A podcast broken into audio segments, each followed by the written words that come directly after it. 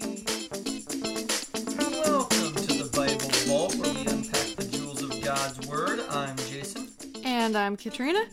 And today's episode is part of our series, Applying Bible Stories, a series to help you focus on Bible stories and how they apply to our lives. This week, we're reading from Matthew chapter 24 and Mark chapter 13 to learn about the fig tree, the doorkeeper, the master and the thief, and the two servants.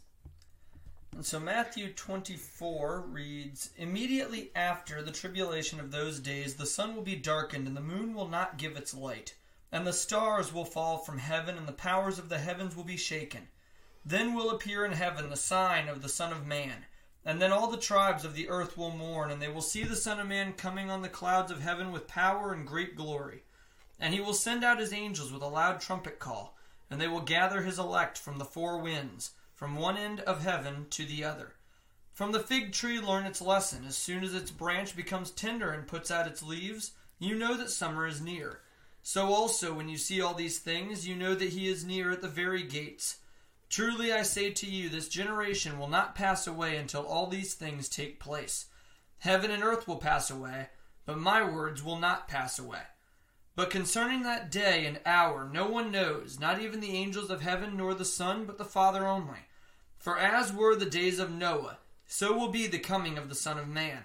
For as in those days before the flood, they were eating and drinking, marrying and giving in marriage until the day when Noah entered the ark, and they were unaware until the flood came and swept them all away. So will be the coming of the Son of Man. Then two men will be in the field, one will be taken and one left. Two women will be grinding at the mill, one will be taken and one left. Therefore stay awake, for you do not know on what day your Lord is coming. But know this, that if the master of the house had known in what part of the night the thief was coming, he would have stayed awake and would not have let his house be broken into.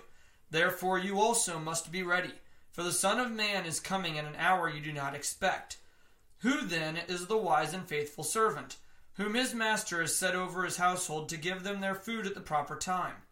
Blessed is that servant whom his master will find doing so when he comes. Truly I say to you, he will set him over all his possessions.